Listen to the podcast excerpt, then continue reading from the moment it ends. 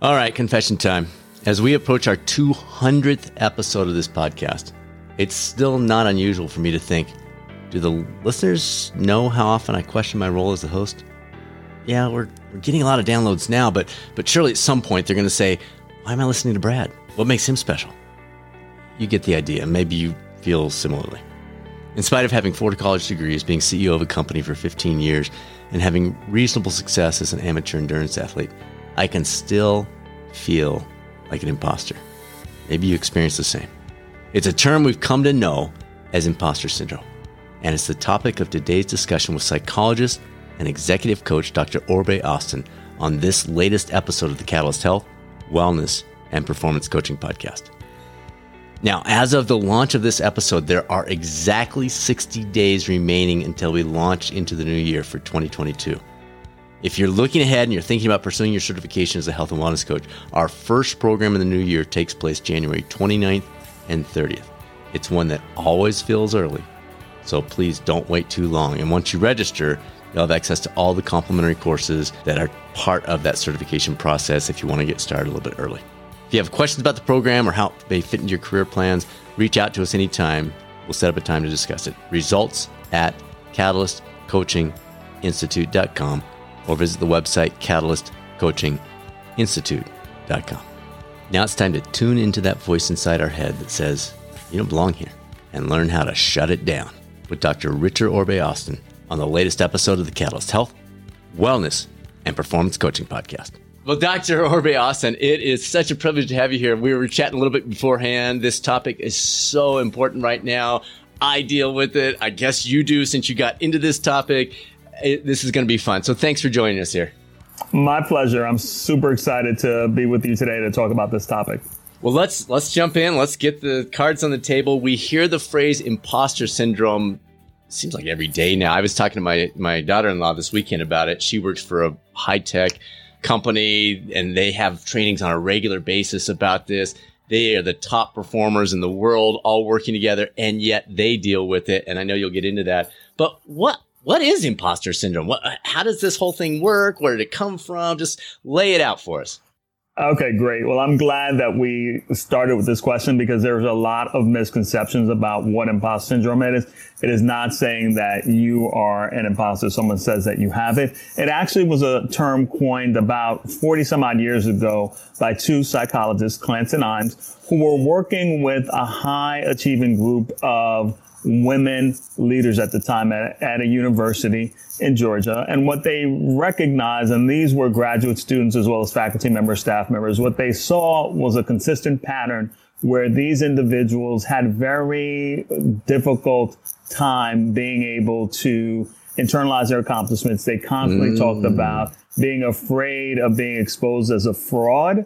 And so they coined this term imposter syndrome to really talk about some of these dynamics. And they actually, they called it imposter phenomenon. And then in the popular culture became imposter syndrome. So what it is, and then I will say very quickly what it is not as well, but what it is, is when an individual, typically a high achieving individual, has difficulty internalizing his or her accomplishments, constantly feels like they're going to be exposed as a fraud, not competent enough, attributes their success to luck or a key relationship, uh, discounts praise of any sort, uh, and at the end of the day, never feels good enough. So it is not a mental health disorder, but it is a phenomenon that needs to consistently be studied. So when people say, I have imposter syndrome, it's not a mental health order, but it is something that is real. So much in what you just said. So first of all, let's talk about the high performer piece because my my natural thought was I'm just insecure. Like I'm just I'm I'm worried about this and and and so talk to, talk us through that a little bit. What what sure how is that is it is it more common among people that are self-driven you know let's get out there and get it done or it does it just exist in that group it's not necessarily more common so this is a great question as well. So when we talk about imposter syndrome, what the research says is that about 70% of people will experience it at some point in their lives. And so that cuts across all different mm-hmm. types of demographics. Even though it was initially studied with women, it, what we see is mixed results in terms of who experiences it more, men or women. But what the research does say is that they experience it and it shows up differently, say, uh, between a man and a woman, right? So, for instance, for women, women tend to overwork and actually lean into the imposter syndrome and constantly are trying to prove themselves. Uh, so they'll you'll see perfectionism, you'll see overwork in that. For men, they tend to try to affiliate with lower performing peers, lower status type of peers, so that they then don't overwork, but feel like they seek mastery more so than taking risks. So that's how they deal with the imposter syndrome. And downsides, I mean, on on one hand, I can see it being a driver for me personally, like, okay, I'm I'm not good enough. I need to step it up one more notch. I need to give a little bit more effort here, here, here. Uh, is the negative the fact that at some point you can't keep doing that, or or what are some of the negatives around it? Because obviously there's some mm-hmm. positive. I, I I I wouldn't have gotten some of the opportunities I've got because that was in the back of my mind saying, "Oh, Brad, you're not good enough. You need to do more. You need to do more." And so I did. So there's the positive, but talk mm-hmm. us through the downsides too.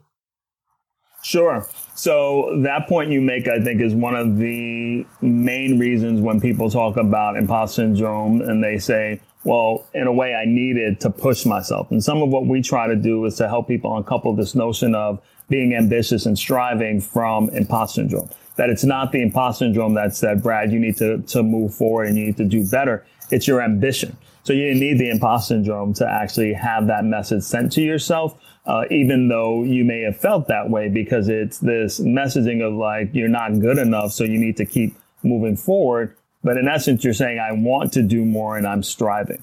So the downsides, especially when we talk about mental well-being, is that there are higher levels of anxiety, depression associated with people with imposter syndrome. Uh, another downside, just in terms of work-related issues, or that people with imposter syndrome end up being able uh, end up comp- being well compensated, less well compensated because of the fact that mm. they are reluctant to negotiate sure. because they feel like I'm just lucky enough to have a job. So over time, they also don't tend to leave a particular role and they overstay and not seek something more advanced to their level because they feel like they're going to be exposed if they try to get a promotion or they go to another organization. So there are both mental health and, and physical well-being issues and concerns, but also career related issues related to that as well. so understanding imposter syndrome is not actually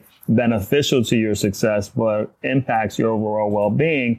I think it's something important that I love to communicate when you know, I have some chats with folks like you, Brad. So help us separate those because I've literally said to my wife, almost like my fear of failure is why this hap- like this positive thing happened because of this. So how do you help that? And, and obviously from what you said, I'm not alone. How do you help someone that's in that situation? It sounds like most of the folks in your, who, who you're talking to, how do you help them separate? How do you help them say, I, I don't know. I'll just shut up. What, walk us through this. What, where do we go with this? So when my wife and I wrote this book called Own Your Greatness, Overcome Imposter Syndrome, Beat Self-Doubt, and Succeed in Life, the intention was to develop an actual model of how to overcome imposter syndrome. We saw a good deal of literature. This is something that's been studied for over 40 years, but what we found was missing is this notion of how do you actually defeat it? Rather than just knowing how it shows up and how it impacts you, we really were interested in helping people to understand that this is something that can be conquered. It's not just about dealing with it, recognizing it, but saying it does not have to have as powerful of a role in my life as it does. So when we created this model that we call the three C's, it was to really touch upon the fact that part of imposter syndrome is some of the negative self-talk that we engage in, some of the false narratives that we have about our success and, and why we have achieved. So with that model, it's called the three C's. It's clarify, create, choose, and create. The first step is to understand your origin story around imposter syndrome. Where did it come from? So we get this question a lot. Well, where did it come from? Did it come from work or a bad boss. Uh, and the myth is that toxic work cultures or oppression will cause imposter syndrome. The reality and what the literature says is it often comes from early childhood experiences, typically the roles that you have taken up in your family. So, for instance, if you were someone deemed to be the smart one, you then took that to mean that you needed to be perfect. Everything needed to come easily to you. And, and in that moment where you didn't do as well as you anticipated, maybe in high school or in college where you got a B instead of getting an A, you start to then feel like, well, maybe I'm not the smart one. Maybe I was an imposter this whole time. Maybe, you know, my parents lied to me and I'm not that intelligent. And so that's for the smart one, how the imposter syndrome comes up. In contrast, if you were the one told in your family, well, you're not the smart one, you're actually the hardworking one, you're the more socially adept one, you then get this message that the only way I can be successful is to overwork yeah. because I'm not smart enough. And so you always then spend time thinking, well, I have to demonstrate that I belong because I certainly don't believe that I'm intelligent enough to be here, but I will outwork everyone to be here. So once you understand that origin story piece, and then the third one that we saw in terms of a role is that of a survivor. So maybe you weren't the smart one or, or the socially adept or hard worker. Maybe you unfortunately had an experience where you were neglected and you ended up just being in a survivor mode. No one gave you feedback about your skills or your accomplishments. You were just trying to keep your head above water. And so you took that on. And as you live in the world, you're constantly trying to make sure that you can fit in because you're not really clear about what talents you have or gifts that you have. Once you understand the origin story, then you understand your triggers. So some of the triggers may be a new project, meeting new people, a new job where you feel like you have to prove yourself over and over again. So once these triggers are understood, then we go to the last part of the model and the last part of this stage of create, of um, clarify, which is being able to say, oftentimes people with imposter syndrome have what we call a thin narrative, which is they attribute their success to something like luck. Oh, the reason that I'm doing some of this is because I was lucky or someone liked me. And that is oftentimes not the case. Uh, and the reality is the narrative needs to be thickened. And in thickening that narrative, it's the reason I'm successful is because I have strong interpersonal skills. I have good problem solving abilities. I have the ability to connect with people in different ways. I've got good technical skills. Once you honor that narrative, then you're able to change the story you tell yourself, which oftentimes sustains imposter syndrome. So that part of the model, that clarified piece allows you to set the table for the next phase, which is to choose a different route and choose a different story. And that means speaking to who you are and speaking your truth. And that truth, on one hand, means that you you have imposter syndrome, and it's all right to say that. A lot of times, people with imposter syndrome suffer in silence and don't necessarily have they feel ashamed because they're high achieving and they feel like people will ridicule them for saying that they have this when they're like, you've done so well in your life. What are you talking about? But being able to say that out loud and then you'll find other people have that same experience. Yeah. But mm-hmm. then also being able to own your accomplishments and your achievements and the reasons that you have been successful. Once you do that, then you're able to work towards that next phase, which is silencing what we call ants, these automatic negative thoughts that might say, Brad, you're not good enough, or labeling something you did as stupid, or, or saying that I believe everyone doesn't think that I belong here. That's a mind reading type of an ant, or catastrophizing ant, which says, if I mess up this project, I'm going to be fired. Silencing those by replacing them with positive self talk, saying, even if you make a mistake, it's all right because you know what you're doing and you'll do better next time. And then finally, the self care piece in the choose area where you're able to say, I need to not overwork. I need to set better boundaries. I need to be able to show up in the ways that I know I'm capable of showing up so that I can be the best me possible. And so finally, then we end the model with the last phase, which is create, where we say you're able to now take on different types of roles. People with imposter syndrome tend to take up the same type of roles. They tend to be the helper. They tend to be the knowledge hub. They never ask for help. They tend to be the super person. They do everything on their own. Trying on different roles where you are the help seeker. You are the person who is a collaborator instead of doing everything on your own allows you to see that people won't think you're stupid if you ask for help. People won't think you are incompetent if you're seeking to collaborate with them. Uh, and in addition to that, then finally, we say that you want to be able to de- develop a dream team of support for yourself related to dealing with your imposter syndrome. So it's a mentors, it's uh, someone who's a grounder, where you may have some particular challenge and they will give you a reality check to say it'll be all right. An action planner helping you to think about what's next for yourself. An imposter expert that may be a coach, that may be a therapist, that may be a, a friend who's familiar with the concept. Uh, and we wrap it all up by helping you to truly understand what are the optimal conditions for your success. What do I need to work on more? Is it my narrative? Is it silencing these ants? and putting together all those pieces, even though it may feel like or sound like a lot, is the road to overcoming imposter syndrome. It's really changing your thinking about who you are in the world, what you have to offer, and really internalizing some of those great skills and talents that you have. So much there. I feel like I'm I feel like you uh, you know me way too well, and we just met. Um, we'll have a link to your book, but say the title again for us. So the name of the book is Own Your Greatness, Overcome Imposter Syndrome, Beat Self-Doubt, and Succeed in Life.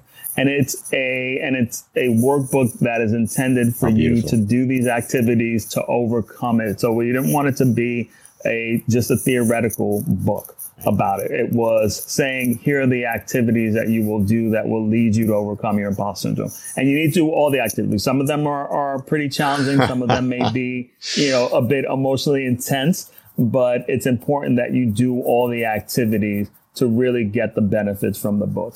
Okay. Awesome. Awesome. Yeah, we'll definitely have a link to that. All right. Let's take a rabbit trail here for a second. You, you talk about luck and how the person with imposter syndrome tends to have this, well, I was lucky. I got a break. I had, I knew the right person. I was in the right place. I, you know, just things fell into, it seems like I'm seeing a lot these days of people, someone like Tom Peters, for example, in Search of Excellence, pointing to luck across the board and saying, you know what? If you're doing well in life, it's basically luck.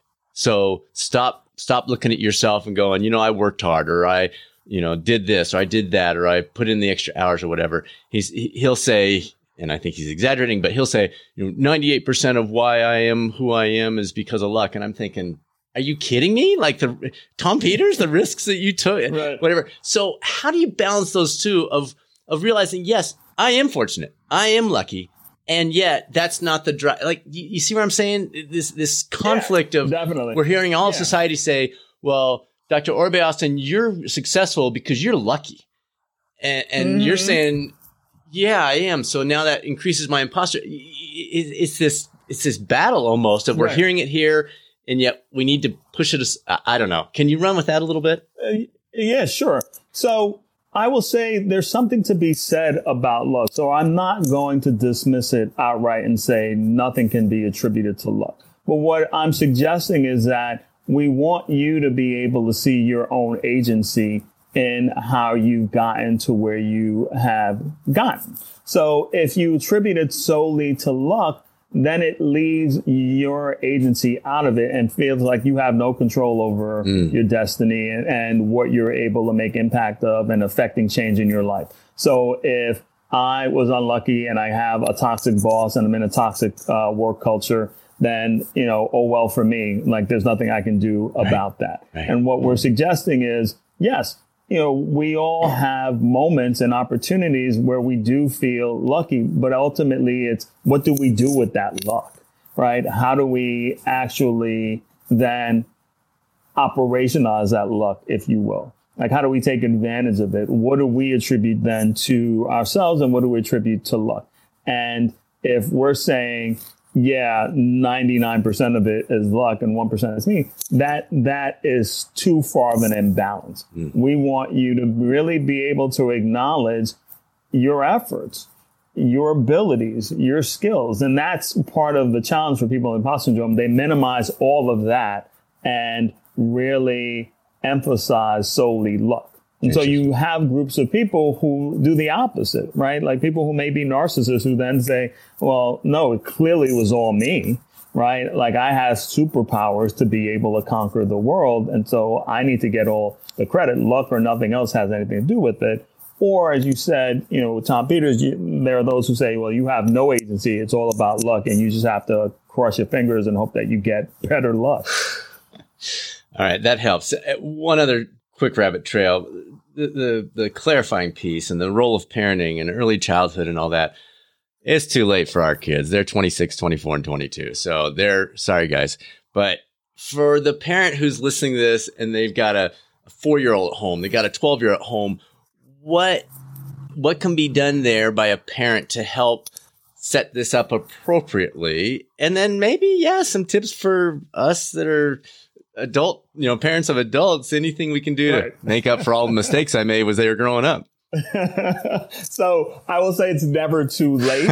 And it's really this notion of being able to feel like your children can have different roles in the family that oftentimes it's just natural for all of us to feel comfortable that this person plays this role, this person plays that role. And it allows us to just understand how things should work or might work. But by doing that, it keeps them limited in thinking about themselves in the world. So whether it's a four year old or whether it's a 26 year old, making sure that they understand that they don't have to have just one role mm. in the family, that they can be the smart one and they can be the hardworking one, that they have a sense of agency and being able to, to impact their world, right? Because if you say to your child, no matter what age, oh, you're really, really bright, but then they feel like, okay, if I don't do well and I mess up, then am I really? Or you say to the one who's hardworking, you're hardworking, and by the way, you were very bright, right? Like it's this balancing act of helping them to understand that it's not solely about natural ability. It's also about putting in effort. So communicating that, making sure that they don't feel limited in their roles, making sure that they don't feel that the only reason they should do anything is to, at the end of the day, please you make you happy, mm. make you, you know, the center of everything, right? Because oftentimes for people with imposter syndrome, some of the other family dynamics are these codependent type dynamics. Mm. It's a narcissistic caregiver, all these other things that pull on, oh, I just want to please this person. So when we see it in the work culture, then it's working for a toxic boss and feeling like, okay, I just need to please that boss and they will take care of me. And that may not be the case. It's like, I'm not good enough to go anywhere else. I just need this toxic boss to take care of me. It's helping them to understand their agency and helping them understand they don't have one limited role in the family uh, and that you will you know, really support them as they go through their journey without it just being about your needs or interests. Again, I love it. Um, you, you you talk about a phrase called the imposter cycle. Can mm-hmm. you walk mm-hmm. us through what's involved with that, and maybe that'll help people see, oh, I'm I'm I'm there in that cycle. Right, and so there are two types of imposter cycles that we talk about. There's imposter cycle one, where you worry about your performance, uh, and then you tend to overwork as a result of that, uh, and you then get some level of performance review. And in that performance review, you get positive feedback. And so typically, when that happens, if you're not battling imposter syndrome, you would then reduce your worry about performance. But rather than feeling like, oh, I got a good review, you right. go right then back and cycle through into worrying again about the next performance. So that's imposter cycle one. Okay. The next imposter cycle two is you again worry about your performance, but instead of overworking, you procrastinate or self sabotage as, as a result of it. And so you're concerned because you feel like, well, I don't really want to get to this because I feel like it will expose me as a fraud if I actually do this project. So you delay, you delay, procrastinate, you self sabotage. So then you get a performance review. And as you can imagine, if you procrastinate or you self sabotage, that review may be mixed. It may not be all positive. Some of it may be positive. Some of it may say, well, here's what you can do differently. So that then again sends you back into worrying about performance. And so you keep cycling through it, worrying about performance and, and either overworking or self sabotaging and procrastinating uh, round and around and around. I'm loving this, man.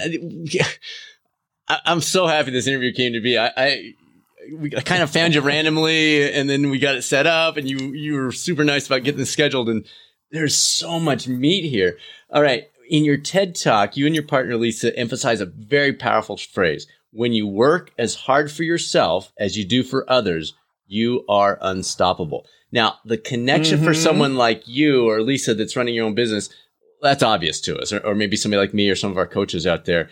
But does the phrase apply to anyone, regardless of whether they want yes. to be an entrepreneur or not? Yes, definitely. And this, I think, is an incredibly important question.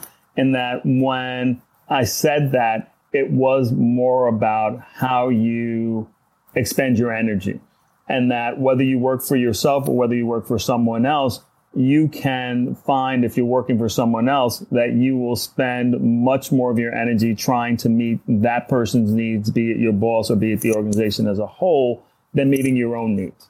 And so what does that look like if you're working for someone else? That means that you overwork rather than delegating, feel like, okay, I need to take up everything mm. on my own for them rather than saying, well, what do I need for myself? So oftentimes this comes up when someone is in a difficult position, say in a toxic work environment, and they want to leave and they want to be able to find a new job. And I'll work with them and, and coach them through. And what I find and what I will say to them is you need to put in as much effort in this job search for yourself as you're putting in your effort mm. for this current role mm. in which you're not happy. Right. Right. Uh, and if you're not able to do that, then then that's a concern because this job is draining you. It's taking all away from you, and you, then you don't have the ability to actually do the things you need to do to leave it to get that next role. So if you're overworking 60, 70 hours,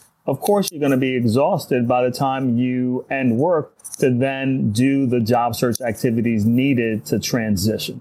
So that is in that context, when I talk about working as hard for yourself as you do for others, you will be unstoppable because it allows you to really center your experience on your needs, your interests, your values, uh, and not selling yourself short to meet the needs of someone else. It's so memorable. Like people, they're going to remember that from this interview. They're going to be like, "Oh yeah, I remember when he said that." Um, all right. So, what kind of coach we, we talk about parents, but what kind of coach, a friend, a coworker do to help somebody who is in that cycle?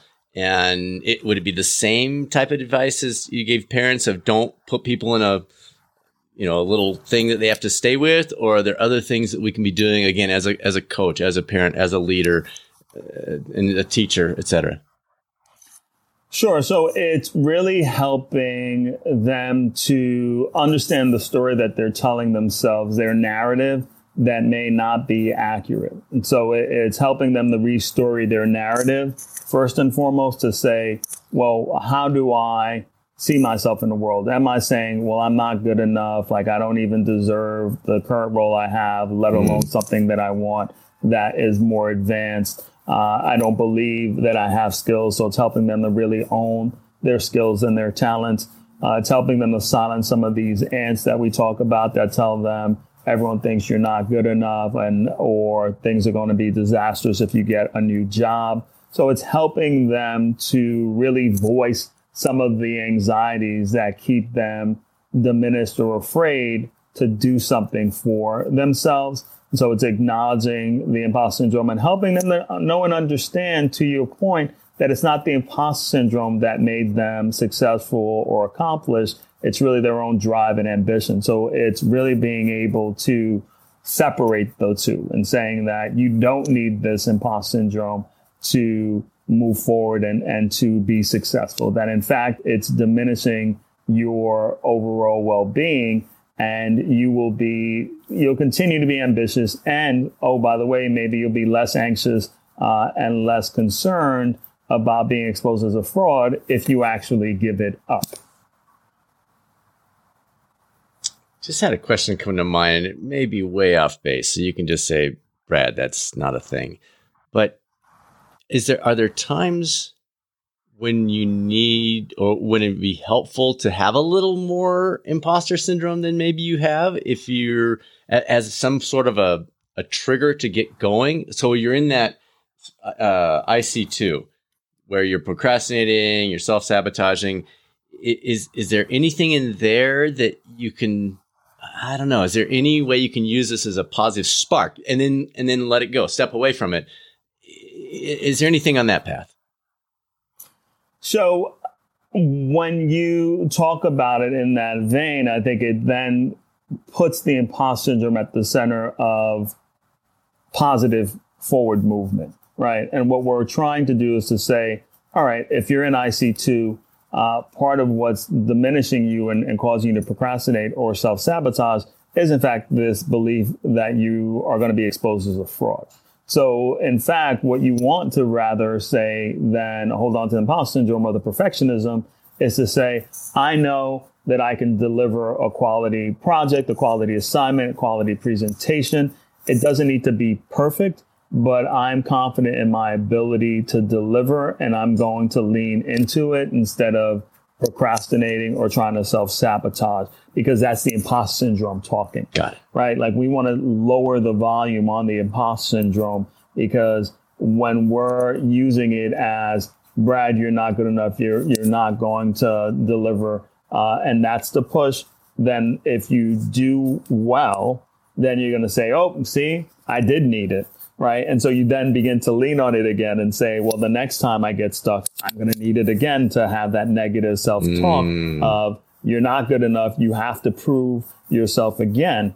And it's not suggesting that if you give up imposter syndrome, because this is what people will say. If I give it up, I'm going to be lazy. I'm going to be lax. Right. I'm not going to be ambitious. Right. right. But it's really being able to honor the fact that it is you and your natural ambition that is going to move you forward. You are not going to just sit on the couch eating bonbons if you don't have imposter syndrome, right? That you are still going to be able to acknowledge the fact that you want more in your life. You're seeking more for yourself, for your family, for all the different goals and, and dreams that you have. And it wasn't the imposter syndrome that allowed you to seek that.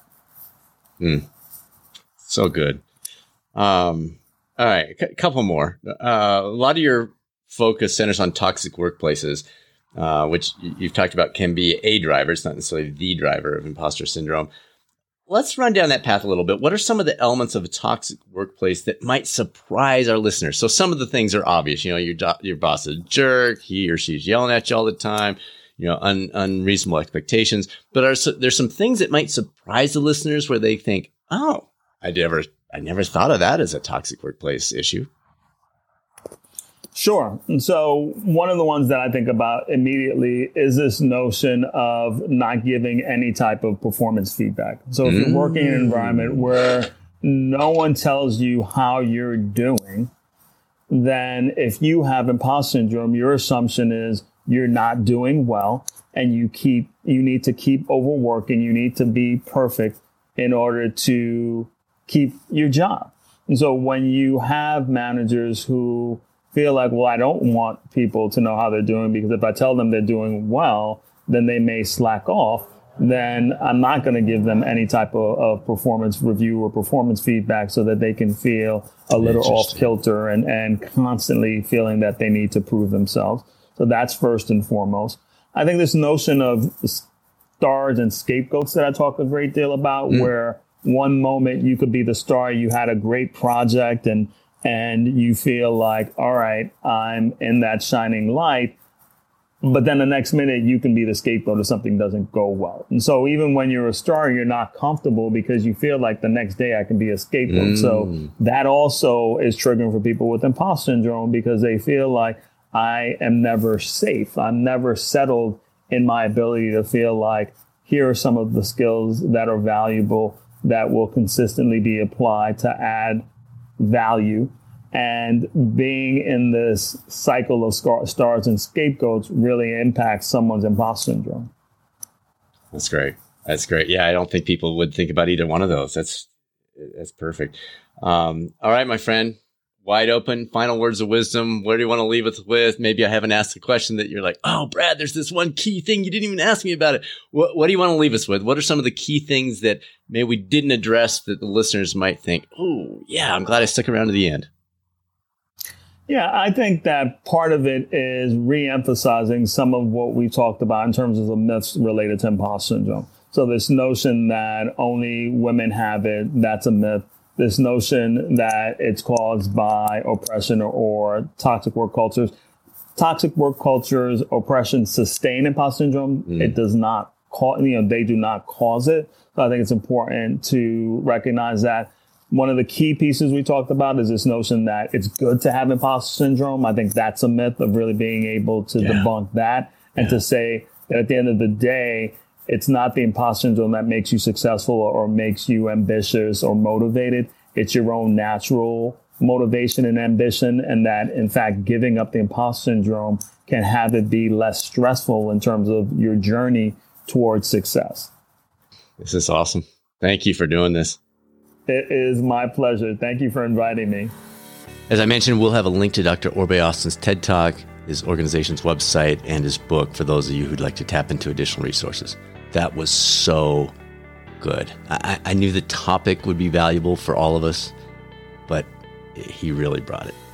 Thanks to you for tuning to the number one podcast for health and wellness coaching. We're here if you have any questions about health and wellness coaching, either on a personal or organizational level, bring it to your company please drop us a line anytime. Results at catalystcoachinginstitute.com, or there are plenty of additional resources both on the website at catalystcoachinginstitute.com as well as over at the YouTube coaching channel, which is youtube.com slash coaching channel.